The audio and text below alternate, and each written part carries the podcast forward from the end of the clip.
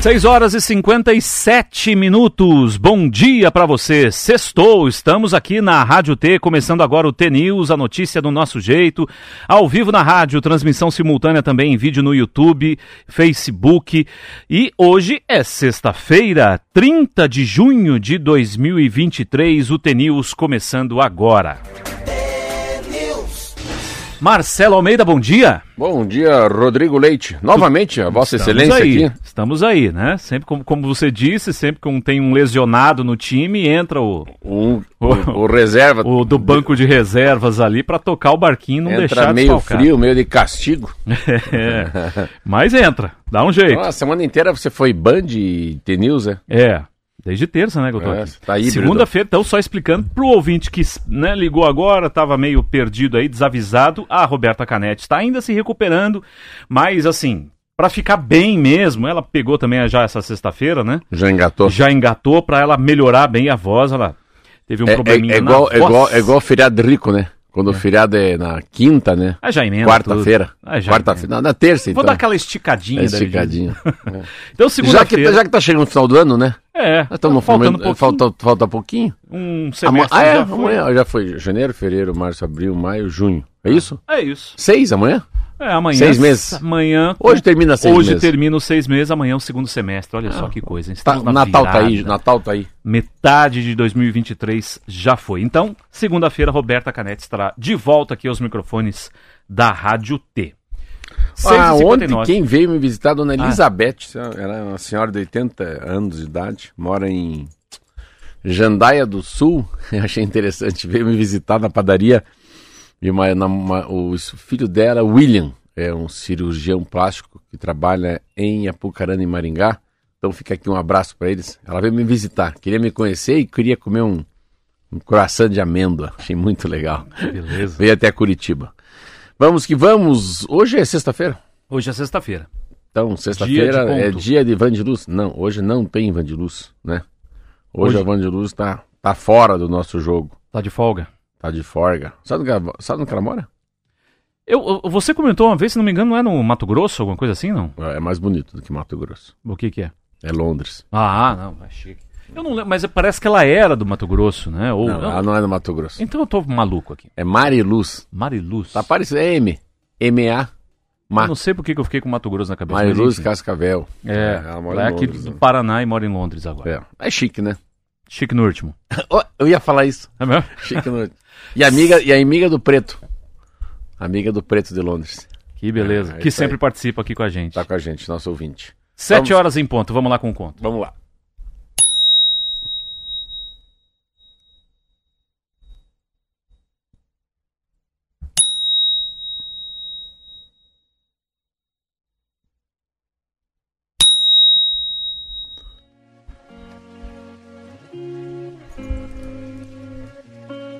Empatia e compaixão. Era uma vez um conferencista que dava aulas para homens sobre como ser um bom pai.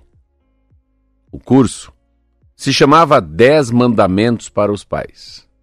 Os pais que se inscreviam estavam inseguros de suas habilidades e vinham, vinham de todos os lugares para aprender como agir. Naquela época, o homem não era casado e não tinha filhos. Mesmo assim, entrava na sala de aula muito confiante. Quando um pai desabava, desabafava sobre suas dúvidas, seus medos, suas angústias, o conferencista olhava para ele com ar de superioridade e pensava: coitado, coitado, eu vou salvá-lo. Um dia, o conferencista se apaixonou e se casou. Um ano depois, o casal teve um filho. Um filho. Meses depois, ele mudou o nome do curso para cinco sugestões para os pais. Dois anos depois, o casal foi abençoado com outro filho. Passados alguns meses, ele deu um novo nome para suas aulas. Três dicas provisórias para pais. Quando o terceiro filho completou um ano, ele parou de dar aulas. Esse conto fala da pretensão de quem não tem experiência real com sua situação. Sem ter vivido na pele o problema, o pretensioso, julga os outros que se debatem com as dificuldades. Ele avalia os erros e acertos, dá palpite, dá conselhos para lá e para cá. Mas há uma grande, uma enorme distância entre ele e quem ele pensa ajudar. Isso acontece porque é fácil, é muito fácil falar de forma teórica sobre qualquer situação. Mas só com muita empatia e compaixão é possível ser justo e ajudar sem julgar. Marlete Silva. Marlete Silva? É, esse conto é um conto muito legal. Eu, eu, já tinha visto esse conto uma vez. Esse é o conto que é. Se você não tem autoridade né, sobre aquele assunto, se você não está na pele do outro, é muito fácil falar. É muito fácil falar. É muito fácil julgar né, o outro sem estar na pele do outro de verdade. Né? É muito fácil falar de qualquer. Mas assim. Geralmente quando a gente julga, a gente julga por uma fotografia e não por um filme, né? Aquilo pode ser uma fotografia, pode ser uma reação de algo que vem ocorrendo há dois anos e a gente fica julgando a pessoa pelaquela atitude. Porque cada um vê o mundo da, da onde está sentado, né? Com a sua idade, né? Com o seu peso, com a sua inteligência, com a sua, com seus problemas, com seus monstros, né? Como é que você vai querer ajudar, às vezes, julgar uma pessoa? Eu sempre falo que a melhor coisa, ao invés de julgar uma pessoa, é ouvi-la. Ouvir o outro é uma belíssima terapia já, né? Mais do que dizer o que ela deve ser feito, é deixar ela falar toda a confusão que passa pela cabeça dela. Eu sempre ponho isso como fosse um desafio. É como fosse um descarrego, assim, como fosse a pessoa, põe para fora, vai. Joga para fora que eu tô aqui para ouvir. E não dá opinião. Tinha uma história muito bacana que falava, que eu li um livro na Idade Média, ah, que é a história do homem e da mulher, assim, que os homens e as mulheres, eles nasceram em mundos diferentes e se encontraram nesse lugar chamado Terra e tiveram que inventar um dicionário para se entender. E nós somos diferentes mesmo, o gênero homem e mulher. Isso é muito interessante que assim, né? A, a mulher, a mulher, a mulher quer, quer ser ouvida, né? A mulher ela chega em casa, vamos pegar o homem, o homem chega em casa, brabo, brabo, brabo, entra no quarto. Então, isso na idade, lá na época da caverna, o bichão entrava dentro da caverna, ficava lá, e a mulher, amor, amor, amor, o que aconteceu? Amor, amor, amor. Ele, aí dá uma meia hora, o bicho vai acalmando, deixa de ser macaco para ser um menos macaco, mais ser humano. Daqui a pouco ele baixa e tudo passa. Ele quer ficar no tempo dele. E a mulher é diferente, a mulher chega, né? Chegava, amor, quero te contar uma coisa. Pode falar, nem olha para ela. E quando ela fala, quer dar um palpite então sobre isso. Não, ela não quer palpite. Ela só quer ser ouvida. Ela não quer seu palpite. Ela quer ser ouvida, que você ouça. Não quer dizer qual é o melhor caminho. Só ouça ela. E dá o homem é isso. Deixa ele quieto. Deixa que esse bichão aí vai, vai se acalmando. O homem é assim mesmo. Deixa ele aqui meia hora e fica bom. Não precisa perguntar o que aconteceu. Não aconteceu nada diferente. Ele não vai largar a família. Então eu acho muito legal essa coisa, né? Eu sempre conto essa, essa história do homem e da mulher, da caverna, né? que os homens são de Marte, as mulheres são de Vênus, e que o, o julgamento, né? O julgamento é um negócio que a gente vai parando de julgar os outros com o tempo, né? Com o tempo, acho que a idade vai te deixando mais, mais, mais uh, uma pessoa, você vai começando a ter um pouco mais de prudência e temperança. Claro que é difícil, né? Porque no mundo de hoje uh, a internet traz a facilidade das pessoas julgarem todo mundo, né? Antigamente não era bem assim, né? Então a, a modernidade faz isso. Mas é muito legal, o cara quer falar sobre um assunto que ele não domina, né? Não tem nem filho. Não é que ele vai dar 10 dicas para um pai? Se ele não tem filho. Ele baixa para 5, para 3. Quando tem o terceiro filho, o que, que ele faz? Não vou dar dica nenhuma. Porque ele sentiu na pele o que é ser pai. Uhum. É o conceito da empatia que a gente sempre fala aqui, é. né? Se colocar no lugar do outro. É. E uma vez eu ouvi uma frase que tem a ver com isso, que, que você, uh, a gente só vai, uh, por exemplo, quem sabe o que é racismo, por exemplo, temos temas delicados, né? É. Racismo. É. É só um preto que sabe, um preto, uma preta, que é o termo hoje, né? Que Antes é... a gente falava negro e negra. Preto e pretas do Brasil é que sabem o que é racismo. Só o que quem sabe o que é homofobia é um homossexual. Se você não é, você não vai sentir exatamente o que é aquilo. Perfeito, perfeito, é. Você, é, e você julga, é, você, você julga sem ser ator, né? É. Então, as opiniões verdadeiras sobre racismo, homofobia, são de quem realmente sofre isso. Porque de fora é muito fácil você apontar ah, o dedo, ah, isso aí é frescura. É. Isso aí é, né? Que é, tem é, muita gente é, assim, é. né? Frescura. Ah, isso aí é mimimi. É engraçado falar isso. Quem fala muito são os psiquiatras, né? Uhum. O que, que é uma esquizofrenia, o que, que é uma depressão, o que, que é uma alucinação, o que, que é um toque, o que, que é uma síndrome da fuga. Tudo, ele sempre fala isso aqui, ah, mimimi, toma esse remedinho que fica bom, Marquinho. Frescura, tá dormindo pouco. Ah, você faça isso. Peraí, o cara tá sofrendo um problema sério. É um problema químico. Né? É a falta de alguma coisa no corpo do cara. Exatamente. E é tratado com muita leviandade, que fala, né? Assim, é. com muita superficialidade. Exatamente. Beleza, o que, que temos de hoje? 7, 8. Oh, eu, falar, eu gostei do nosso programa ontem. Repercutiu aí. É, né? A história das cidades. Caramba! E ainda temos repercussões disso, porque, ah, como a gente disse ontem, é um Você assunto... acabou o programa com uma coisa muito legal. Ah. Juro, eu fiquei ontem pensando, falei, cara, esse Paraná é muito doido isso, é muito... E eu falei ontem, Marlete, vamos trazer aí dois, três, vamos trazer uns prefeitos entre cidades de zero, cidades com menos de 10 mil habitantes. Quando se fala que 200 cidades têm menos de 10 mil habitantes, você sabe que no mesmo tempo eu acho muito difícil e acho muito fácil, porque eu precisava conversar com o prefeito com uma cidade de menos de 10 mil habitantes. Para a gente saber de fato como é que ele faz com o resíduo sólido, com o lixo dele, né? Como é que vai o consórcio de saúde dele, né? Uhum. Como é que ele trata a mobilidade, né? Como é que ele trata a vacinação? É, é, é porque assim, com 10 mil habitantes, a chance de você conhecer aí 4, 5 mil pessoas pelo nome é muito grande, né? Então não é uma cidade assim, é como é, é uma comunidade, cara. Você conhece todo mundo, você conhece o prefeito, conhece o padre, você conhece a diretora da escola.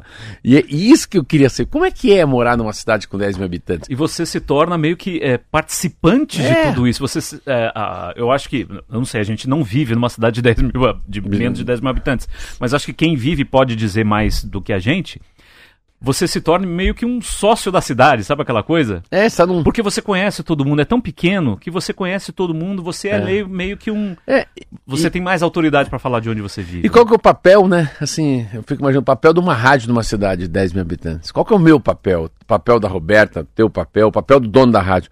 O que que eu posso fazer para melhorar o bem-estar e a agradabilidade das pessoas que moram numa cidade de 10 mil habitantes, até em relação à rádio. Exatamente. Vamos, vamos os, lá? Os dados a gente traz daqui a pouquinho, se você ficou curioso, é porque a gente falou fora do ar aqui, eu e o Marcelo conversando de um dado que faltou ontem e que é muito legal a gente destrinchar o censo do IBGE, que é relativo aos habitantes aqui do Paraná e sobretudo isso, né, que mais da metade dos municípios paranaenses tem menos de 10 mil habitantes, isso realmente chama muita atenção. A gente vai para o intervalo, daqui a pouco a gente explica para você. Voltamos já.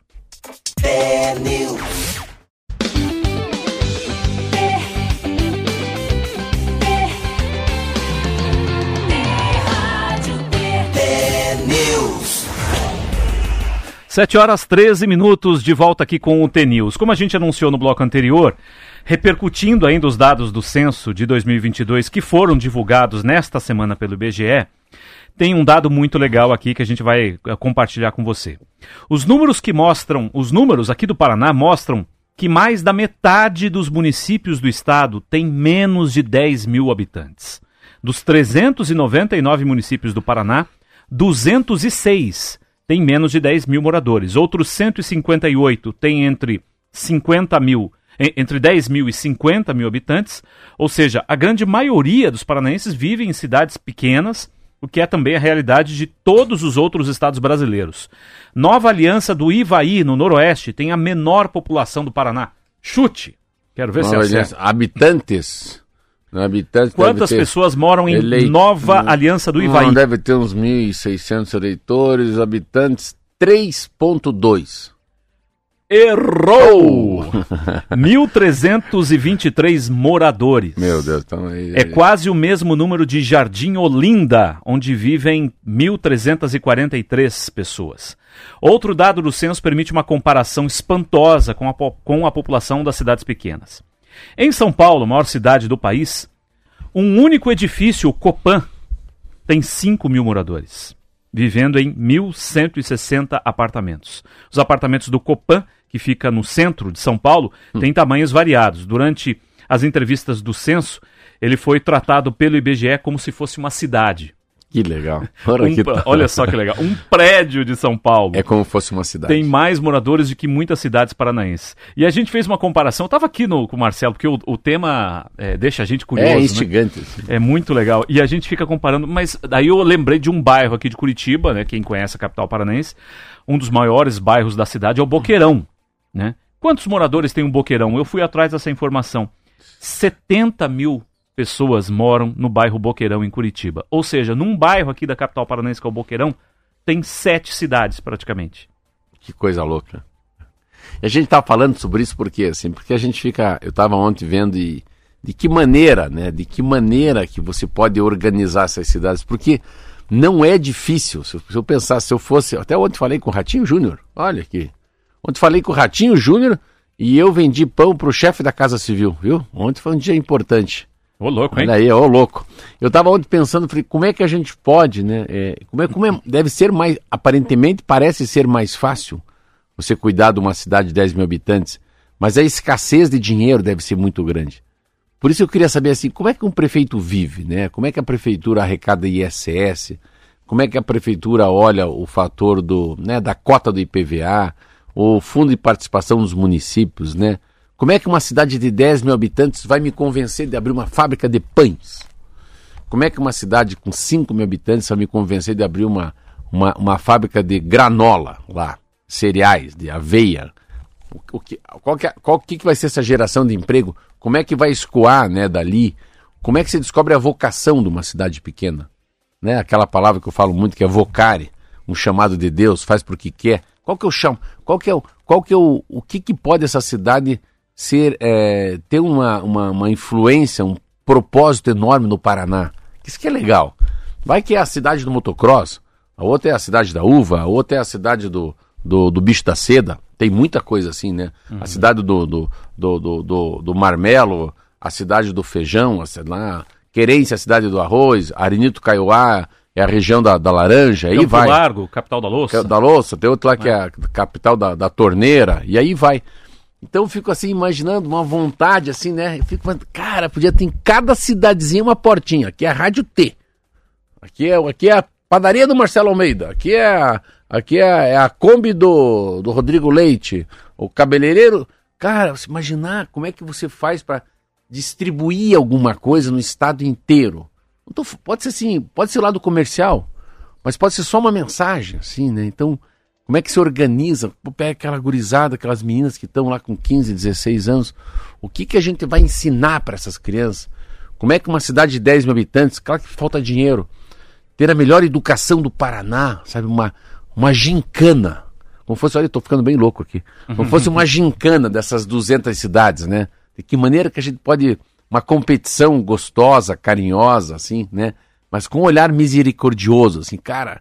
Eu ontem eu fiquei eu fiquei encucado, assim, você me deixou com essa coisa de o que que eu, como Marcelo Almeida, como Rádio T, né, eu posso ajudar essas 200 cidades que têm menos de 10 mil habitantes. Não ajudar que tenho pena nem compaixão, que eu acho muito legal, porque eu não consigo ver como é que se arruma uma cidade com 500 mil.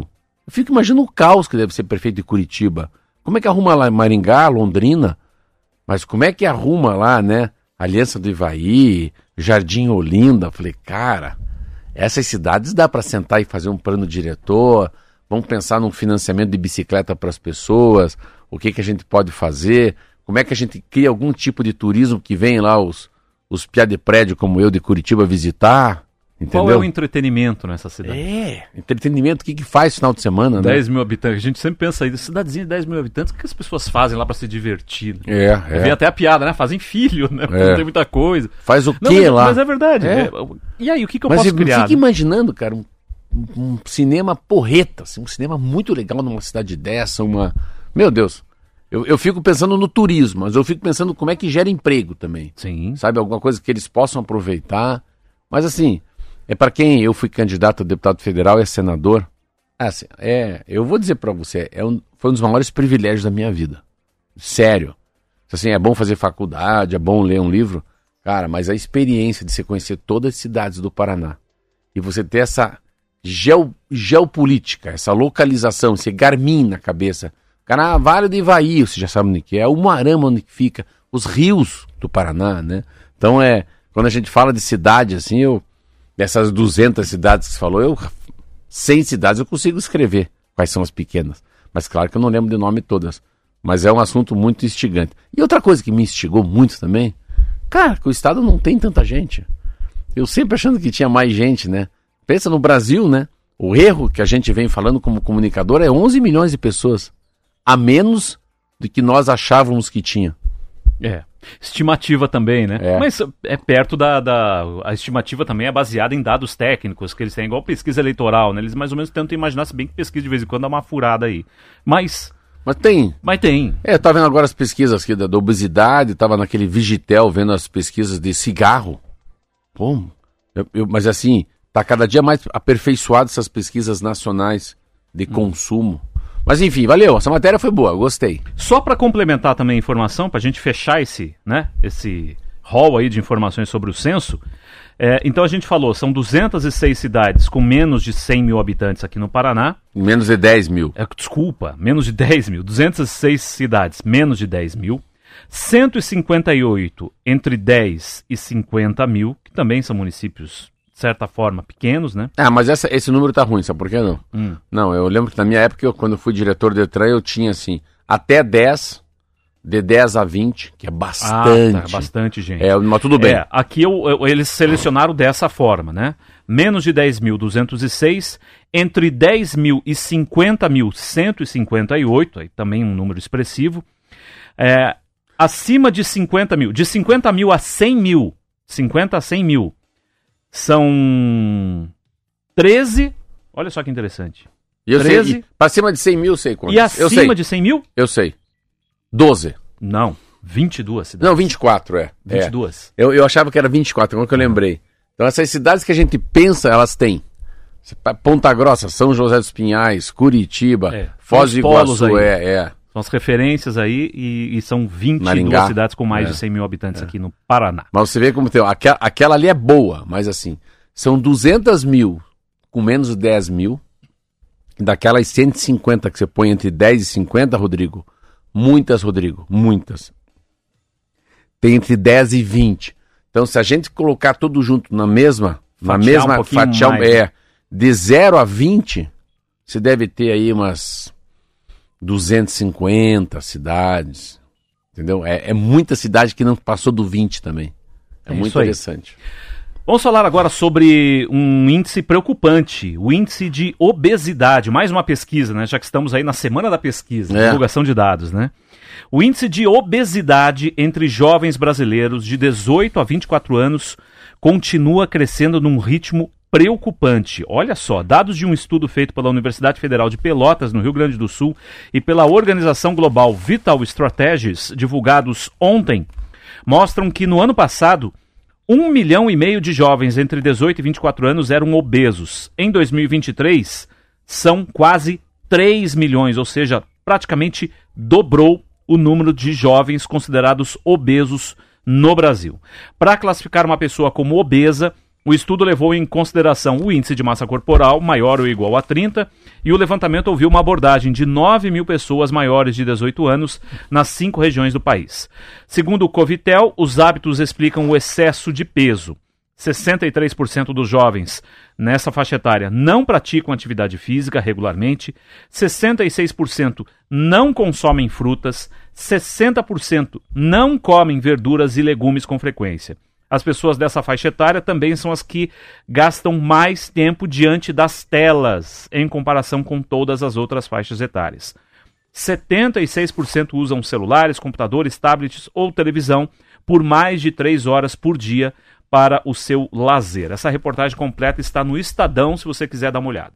Ah, ela é uma matéria que eu estava vendo que ela tem, ela tem ah, 10 fatores para você ser obeso. Assim, é. Não é um só, né? Não, não, e, é. e a pessoa é vítima. Sabe que.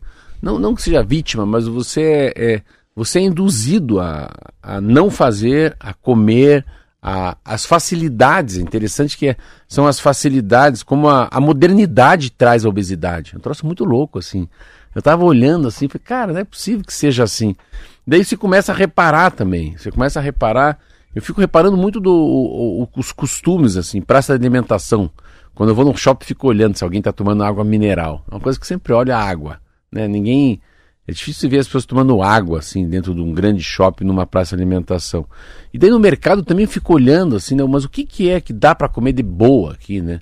Cara, se você ali, você sai das verduras, sai dos legumes, né? Você vai saindo ali do pãozinho. O resto é muito, é muito enlatado, né? É muito ultraprocessado.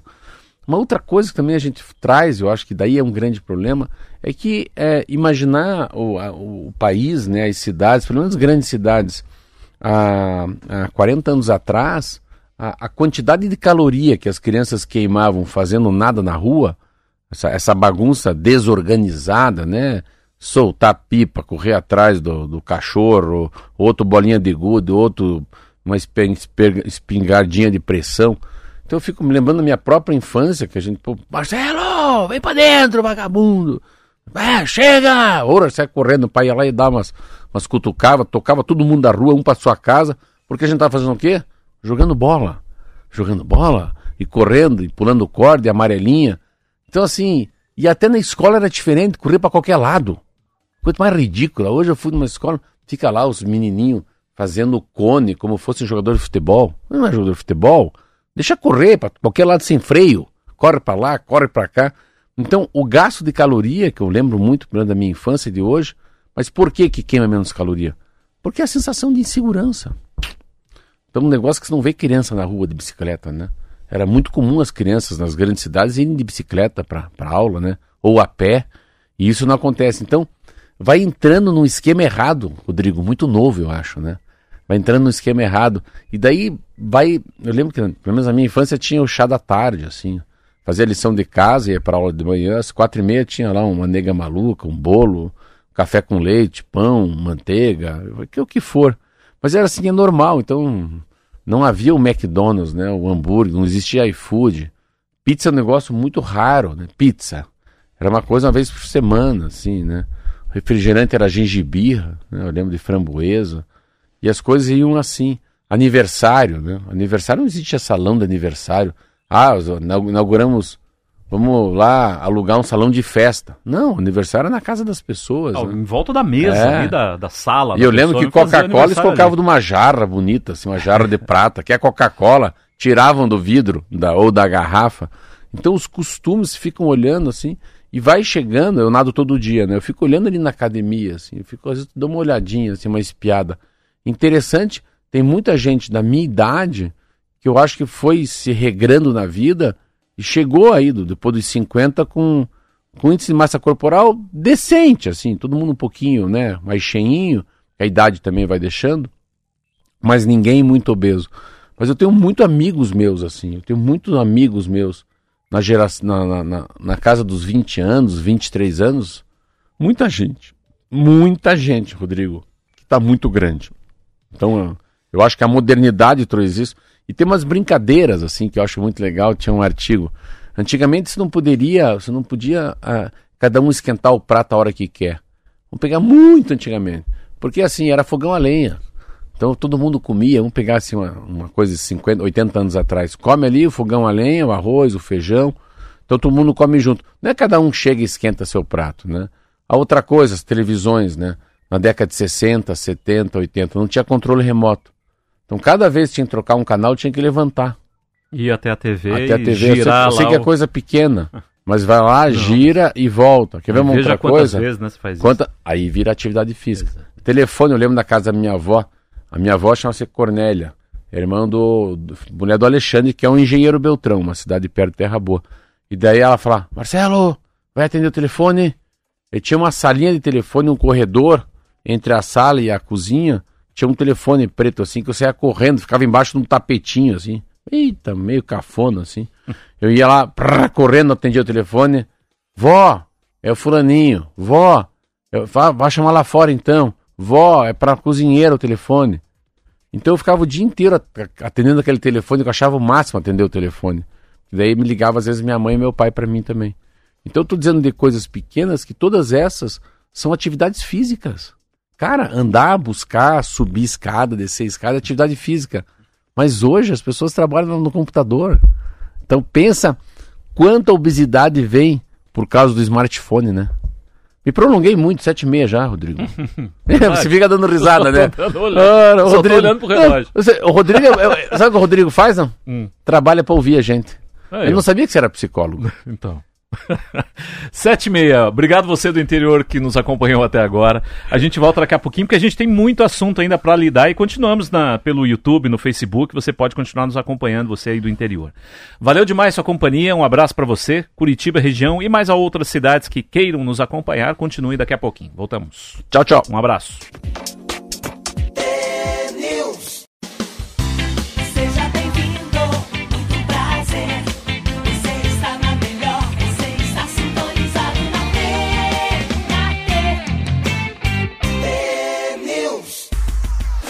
Sete e trinta e quatro, já estamos de volta com o T-News nesta sexta-feira. Sextou em último dia do mês de junho, terminando o primeiro semestre de 2023. Já já tem o eu pe... ho, ho, ho. Ho, ho, ho. Eu pensei, é. se você, olha, eu sei que é ridícula a brincadeira que eu vou fazer com você. É ridículo. Vai lá. Já deve ser alguma coisa. Você já imaginou, é. é. Você podia pegar essa xícara de café e tomar. Daí eu escrevo embaixo: café com leite. Esse deve ser a mais ridícula que já inventaram. eu já ouvi algumas vezes, é, ao, ao é. leite, tomando café, café com leite. Sabe que eu trabalhei com um cinegrafista, que o apelido dele é Café. Porra! Aí é. eles falavam assim, ah, lá, essa é a equipe perfeita, café, café com leite. é. tal. Entre outras piadinhas que a gente é. tá Ah, você podia, você, você, você, tô pensando aqui uma maneira de você ganhar dinheiro. É. Você podia fazer, ser um bonequinho assim, você com o teu jeito, com, sabe, com esse fone no ouvido, ordenhando uma vaca. Ah. Hein? Né? É, e eu fazendo. Hum. Meu Deus! Deus falar em agricultura... Não, falar em Rodrigo Leite. Por falar em tá, Rodrigo não, Leite. porque Rodrigo Leite, você tem sobrenome da mãe? Eu, às vezes quando alguém fala, eu sei. Já meu... vai vir outra piada agora, vamos meu... lá. Sim, leite é da mãe. Ah, ah leite... Leite da mãe. Leite da. É, Sim. é, não mamei na minha mãe. Minha mãe disse que eu, leitinho foi a solução. Mas é, é, é, leite é da mãe. Não, não. É, sobrenome, como é que é teu inteiro? Você Seria. quer que eu fale? Quero. Então tá. Agora já vem mais uma piada. Você vai querer me escancarar pro estado inteiro, mas vamos Leite lá. não é o pai. Não, o meu nome completo é Rodrigo Leite Pinto. Leite da mãe. não, mentira. Eu tô falando, ué. Verdade? Sim. Eu não sabia dessa. Então, aí. É, ficou Rodrigo Leite. Rodrigo Leite. a piada todo mundo continua é fazendo fácil aí, não fazer. tem problema. É muito é fácil. fácil. Você imagina só. Aí depois vem essa história do bullying, né? Não, eu, né? não você, deve, bullying... você deve sofrido muito com a piada. Meu Deus, Deus do céu. Você não tem noção. Você não tem não, olha, você, aí, você, não, você é um milagre. Eu sou um milagre, sobrevivente. Milagre da natureza. Sou sobrevivente. Vamos que vamos? 7h36. Por falar em agricultura, a gente brincou Deixa aqui. uma coisa que eu achei muito interessante. Eu estava é, é, eu tava vendo ontem, a gente não fala muito mais, fala pouco de política. Mas o, o homem vai ficar inelegível, eu não sabia. O ex-presidente da República, uhum. o Bolsonaro, vai ficar inelegível. Hoje tem a votação, a gente já atualiza aqui para você, porque uh, são três votação... votos a um, né? Já, já tem três votos a não, um. Assim, é melhor falar o seguinte: com mais um voto Rodrigo, mais um voto contra já Exatamente. fechou o caixão. TSE pode concluir hoje, então, o julgamento do ex-presidente Jair Bolsonaro. Caso entra no quarto dia de sessões, faltam os votos de três ministros. Como já está 3 a 1 como você disse, né? Mais um, é, ele vai ser condenado. O placar está 3 a 1 pela condenação, consequente inelegibilidade de Bolsonaro. Ele é julgado pela reunião com embaixadores estrangeiros, Palácio da Alvorada, na qual... É difamou o sistema eleitoral brasileiro sem provas, né? condenou o sistema uh, eleitoral, enfim. O encontro foi transmitido pela TV oficial do governo. Nessa reunião, realizada às vésperas do início do período eleitoral, o ex-presidente fez ataques às urnas e ao sistema eleitoral, repetindo alegações já desmentidas de fraudes. No julgamento, a defesa alegou que a discussão do sistema eletrônico de votação não pode ser considerada um tema tabu na democracia e que a reunião foi um evento diplomático. Devem votar hoje, nessa ordem, a Carmen Lúcia, que é vice-presidente do, do, do Tribunal, TSE, Tribunal Superior Eleitoral, o Nunes Marques, que também é ministro do STF, ministro, e o Alexandre de Moraes, que é o presidente do TSE. É, eu, eu, acho que o Nunes lá vai pedir vista, então vai demorar um pouco para acontecer alguma coisa. Mas é que interessante. A gente aprende, eu aprendi uma palavra, duas palavras que eu aprendi né, no mundo dos advogados. Sine qua non. Sine qua non, se você fizer, então, se você fizer isso, vai acontecer isso. É sine qua non. Se você levantar rápido, você vai cair da cadeira. Isso chama-se sine qua non, é uma coisa, uma coisa tá amarrada na outra. E a outra que eles falam muito que é uma é, jurisprudência. Você vê que interessante. O que eles estão usando é, muito é, é o Francisquini. É a história do Francisquini, quando ele foi caçado.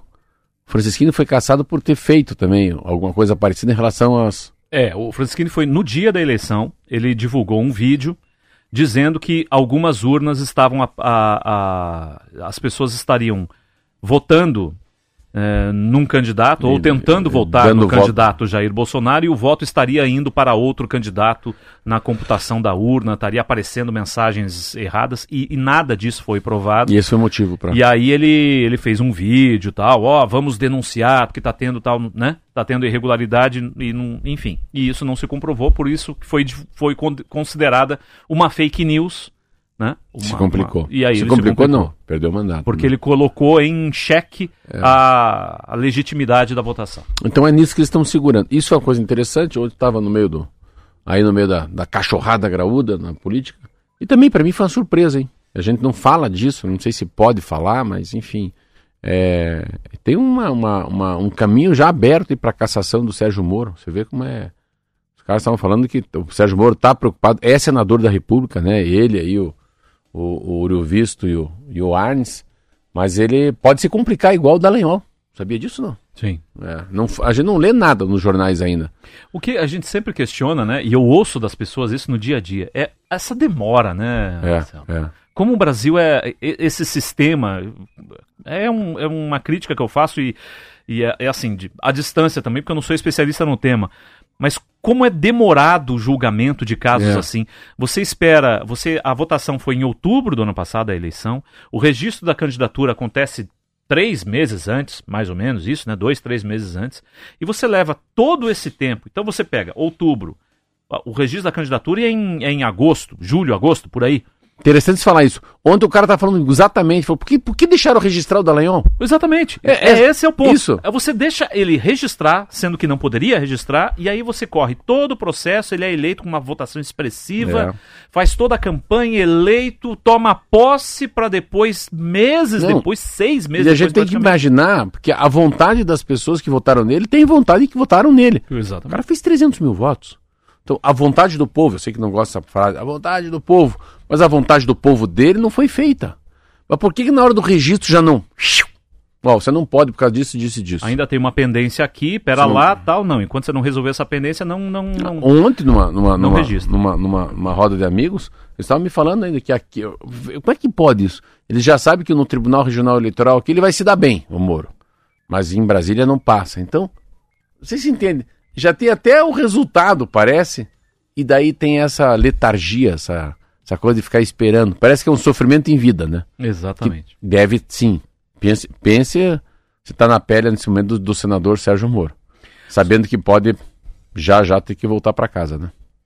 Falar de agricultura, os pesquisadores do Instituto de Pesquisa Econômica Aplicada revisaram de 11,6% para 13,2%. Olha só, a estimativa de crescimento do setor agropecuário nesse ano de 2023, o que é sempre uma boa notícia. A revisão foi feita porque várias culturas estão com prognósticos mais positivos do que se esperava inicialmente. Caso de bovinos, soja, cana-de-açúcar, café e milho.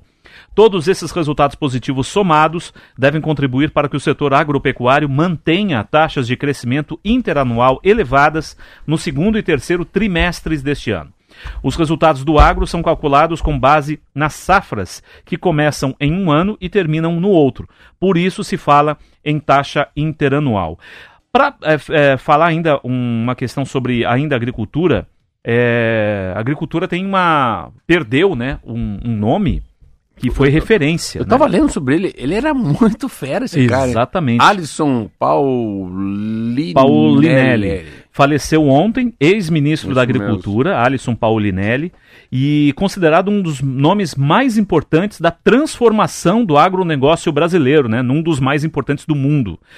Ele tinha 86 anos, vivia em Belo Horizonte, foi ministro da Agricultura no governo militar do Ernesto Geisel, de 74 a 79, engenheiro agrônomo e professor, defendeu, na época, olha só que como ele era um visionário, né? Defendeu o uso da ciência e da tecnologia para expandir a agricultura brasileira, que tinha a tradição de crescer só através do avanço da fronteira agrícola, ou seja, aumentando a, a, a área plantada.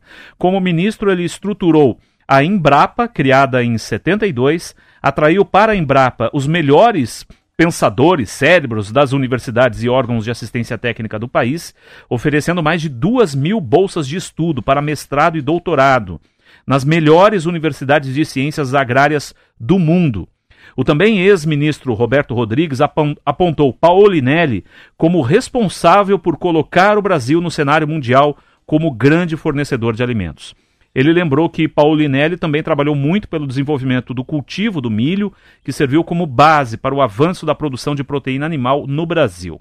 Essas informações estão no Estadão e também na revista Globo Rural. Olha que interessante, ele ganhou em 2006, eu nem sabia que existia. É, é, é equivalente ao, ao, Prêmio Nobel da Paz da Literatura, ele ganhou um, um prêmio chamado World Food Prize, que é o Prêmio Nobel da Alimentação.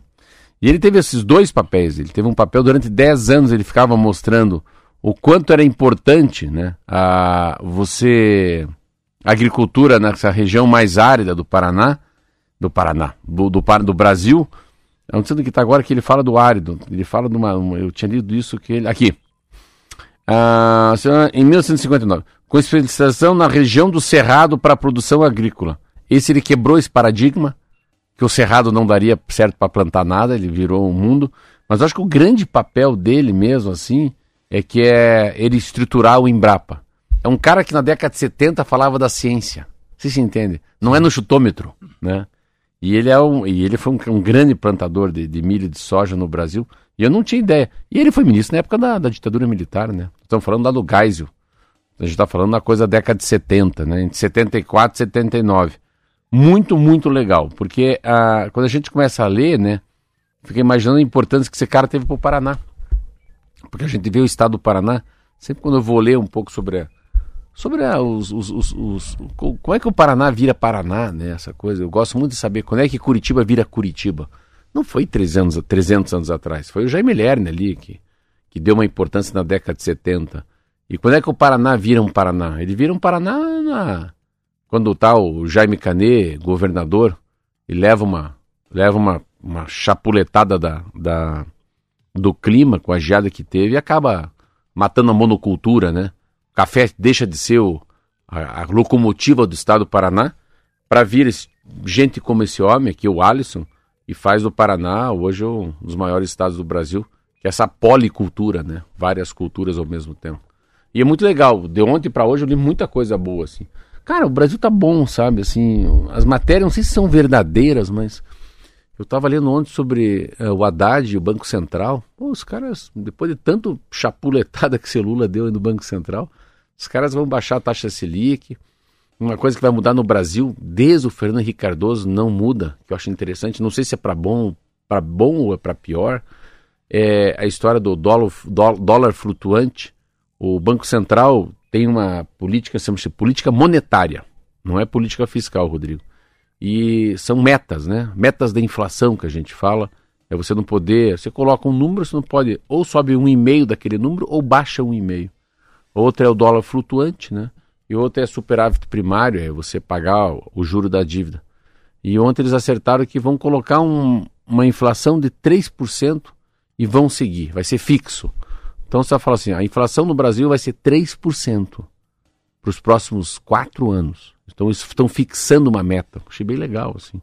Não sei o resultado disso, também não sou economista, mas tem uma, uma, uma, uma sensação, assim, que o Brasil vai voltar a ser o que estava sendo lá por final de 19, assim. Eu lembro muito, assim, começo de 20. Meu Deus do céu, esse país estava voando, voando mesmo. Então agora ele começa, depois da pandemia, estamos entrando no mês de julho amanhã, né? Ele começa novamente a dar sinais de, de resgate, assim. Não sei se, é, não sei se, se, se a gente está com tanta pesquisa, tantos dados mais confiáveis, assim, né? E cada um do seu. Você, claro, você pode ver pela, pela televisão, que você trabalha na, na Band. Claro que é um meio de comunicação diferente, né? Muita coisa mudou. Mas eu posso só ver meu mundo pela janela da padaria. Eu vejo pelo consumo, né? As tendências, as roupas, as músicas, né? Os encontros, as gerações, os gêneros. Então cada um vê, vê do seu negócio do seu jeito, né? Eu estava ontem conversando sobre uma advogada, amiga minha, a Lucimara, que ela trabalha com, com a NTT, ela trabalha com essa federação, com, com muita gente envolvida com transporte de carga. E eu estava falando com ela sobre isso, que eu estava tão feliz que estão vendendo menos carro, mas deve estar tão triste o cara que, que, que, que produz carro. Mas é uma tendência, né? Aquilo que a gente está falando aqui do micro-ondas, fogão a lenha, televisão sem, sem, sem o, o, controle remoto. Então as coisas vão mudando. Se eu falei carburador, o amigo falou, cara, você falou carburador na Rádio T. Marcelo, o carburador é o Marquinho e o Marquinho, só que sabe o que é? Porque tem um Fusca.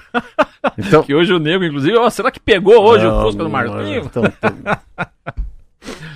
É, mas não, é por aí mesmo. É. 7h49, temos um intervalinho, daqui a pouco a gente volta então com as últimas notícias do último dia do primeiro semestre, ó que bonito, Porra, que chique, de 2023.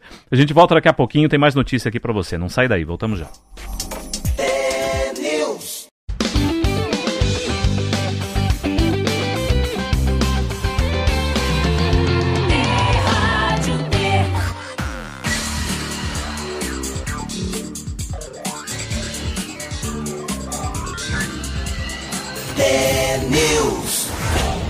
7h51, já estamos de volta com o T-News para todo o estado do Paraná. Lembrando que temos tempo nublado em Curitiba. Ontem ficou um dia mais ou menos assim também, né? Nublado o dia todo, mas não choveu. Um pinguinho aqui ou outro ali, assim, bem uma garoazinha bem leve. Mas assim, não, não houve chuva, né? Aqui em Curitiba. E a previsão para essa sexta-feira também é de um tempo nublado. Pode até pintar um sol durante o dia a máxima não passa dos 18 graus, segundo o CIMEPAR. Temos 12 agora de temperatura aqui na capital paranaense e a previsão é essa, máxima de 18 graus. Para o fim de semana, você que já está planejando, sábado e domingo também não há previsão de chuva, segundo o CIMEPAR, e temperaturas amenas. 20 graus de máxima no sábado e 19 graus de máxima no domingo. Interior do estado, Londrina tem 12 graus agora, máxima de 23, também sem previsão de chuva por lá. Maringá, nesse momento, 16, a máxima de 25, já esquenta um pouquinho mais em Maringá. Também sem previsão de chuva. Ponta Grossa, 11 graus neste momento, máxima de 20. Cascavel tem 12 e a máxima chega a 22. No região oeste, Foz do Iguaçu, 13 graus agora, 23 de máxima por lá. E aqui no litoral do Paraná são 17 graus neste momento, né? Temos nessa região do litoral. E a máxima é de 20, com tempo nublado para o litoral paranaense. É a previsão segundo o CIMEPAR. Inverno, né? Invernão mesmo, né? É, Essa tá... cara bem de inverno. Ontem tá um dia frio, hein? Ontem tava frio, né? Não, Aquele dia meio russo. É, acertou. É, ontem, é, vou tomar as vodka. Mas ontem, não, ontem tava, tava, ontem tava com frio no osso. É. Meio ridículo falar Você isso. Você comentou, né, que tava doía o osso. É, mas a sensação é diferente mesmo. Exatamente.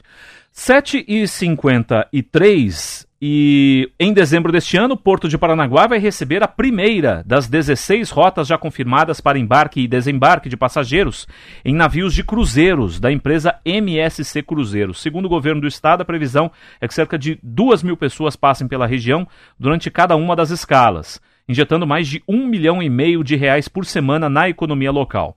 O navio utilizado será o MSC Harmonia, na rota Paranaguá, Itajaí, Punta del Oeste e Buenos Aires, com retorno para Paranaguá. O primeiro embarque e desembarque está programado para 20 de dezembro, seguido de um por semana, até finalizar em 28 de março de 2025. De acordo com o diretor de desenvolvimento empresarial da Portos do Paraná, André Pioli, a venda de cruzeiros via Paranaguá se mostrou 40% maior que a procura pelo embarque via Santa Catarina. No site da empresa, o cruzeiro que sai de Paranaguá no dia 1 de dezembro está sendo anunciado por R$ 3.940 por pessoa. Vamos arredondar aí, R$ 4.000 por mil. pessoa. Ele faz paradas em Itajaí, Punta del Oeste no Uruguai e Buenos Aires numa viagem de sete noites. Olha, eu acho assim, eu, eu, eu, não, eu consigo sair de mim, mas não é meu mundo, porque eu não gosto de... de eu tal, acabo tendo labirintite e não... Não, não gosto de cruz Não, fui num só na vida e caí fora. É na metade fui embora. Mas para o navio aqui para, eu assim, mas é, eu acho muito legal a tá se tornando uma coisa muito mais acessível andar de navio. Então assim, né, eu tô achando que está pegando uma classe muito legal que não teria oportunidade há 20 anos atrás de fazer um cruzeiro nem pelo Brasil. Então há uma acessibilidade. O avião não, mas o navio sim. Eu sei que 4 mil não é pouco, mas se você fizer uma reserva de seis meses, de um ano, cara, você tem aí sete dias de cruzeiro, numa coisa bacana, instigante, né? Você vê a terra pelo barco, né? Você sair à distância ou uma noite inteira no navio. O navio tem uma, uma coisa assim, essa coisa, não, não, essa coisa do, do, do on-board, né? Você tá é, o jantar com o comandante, a história do cassino, a história das danças, o entretenimento, as piscinas é um, é um guaju, é uma confusão. Mas é uma confusão legal, dá para levar criança. Não é o meu, não é meu espírito, assim, eu nunca fui muito chegado e muita gente confinada, eu tenho um pouco de agonia, assim, quando os caras falam que eu, carregam 5 mil pessoas dentro daquilo, eu falei, meu Deus do céu. Mas é assim, mas eu consigo sair de mim e não fazer uma crítica e fazer uma crítica positiva. Eu acho uma sacada o Brasil ter passeios turísticos, não para quem vem da Europa, não, sabe? Eu estou falando para o próprio brasileiro, né? Você embarcar aqui e daí vir até a, até a Bahia, né? Até Trancoso, indo passando por, por, por, por toda a costa brasileira. Era uma coisa que há 20 anos a coisa era coisa muito para rico, né? Fazer um cruzeiro. Cruzeiro é uma palavra meio que, sabe aquela coisa sofisticada, Tiffany, Louis Vuitton. Hum. Mas eu acho que eles deram uma, tá dando uma, pera aí, vamos baixar um pouco aí a bola, vamos fazer isso ser mais acessível para as outras famílias. Bem legal. E Paranaguá é interessante, né? O cara prefere ir para Paranaguá do que Itajaí. Achei legal isso aí. Eu achei que eram os catarinas ganhavam nisso, mas não. Agora estamos. Paranaguá está na... pelo menos concorrendo bem ali. É, né? legal. Corrida de São Silvestre, que é sempre realizada em São Paulo, né, na manhã do dia 31 de dezembro, por muitos anos era corrida à noite, né? Eu fiz. A gente, a gente é, assistia a virada do ano e assistindo a São Silvestre. Em, em, 90, em 99 eu corri à noite, saí correndo, peguei um avião e fui pro Rio de Janeiro. Só é desidratado. Eu nunca esqueço isso. Des... Tomei muito, tomei pouca água, cheguei no Rio, já fui dormir às 11 da noite. Não vi o Réveillon. e, e essa corrida que é sempre realizada agora, nos últimos anos, claro, durante as manhãs de 31 de dezembro, vai ter agora concorrente. São Paulo vai ter uma concorrência. O Rio de Janeiro vai começar a promover a sua própria corrida de rua no mesmo dia. O evento vai se chamar Corrida de Vera Cruz. Com uma distância de 15 quilômetros, a prova vai percorrer o bairro do Flamengo e a região do aeroporto Santos Dumont, passando por alguns dos cartões postais da cidade, como a Baía de Guanabara, o Museu do Amanhã e o Museu de Arte Moderna. A intenção da Prefeitura do Rio é acrescentar mais um atrativo no Réveillon Carioca, que já atrai muitos turistas. As corridas de rua se tornaram um grande parceiro do turismo nos últimos anos, levando muitas pessoas a viajarem para participar das provas. No caso, Marcelo Almeida já participou, inclusive. O Rio de Janeiro se tornou uma, uma, um centro de atleta. Olha, eu vou dizer, eu fui fazer o Rei e a Rainha do Mar. Fui nadar no passado, final do ano, em dezembro, em Copacabana. Semana passada eu estava no Rio, aqui duas semanas atrás, meia maratona do Rio. Então, o Rio de Janeiro descobriu uma coisa que era só coisa de São Paulo. Corrida em São Paulo, Vina Paulista, Consolação. E o Rio de Janeiro teve, começou a se acostumar e fechar as ruas sábado e domingo. E são essas corridas. As corridas são assim lá meia maratona, maratona. Agora tem a. Eu vou também assistir, eu acho. Dia 8 de julho e 9 de julho vai ter a... o meio Iron no Rio de Janeiro. O pessoal lá da academia vai, porque eles descobriram que é o negócio mais fantástico do mundo.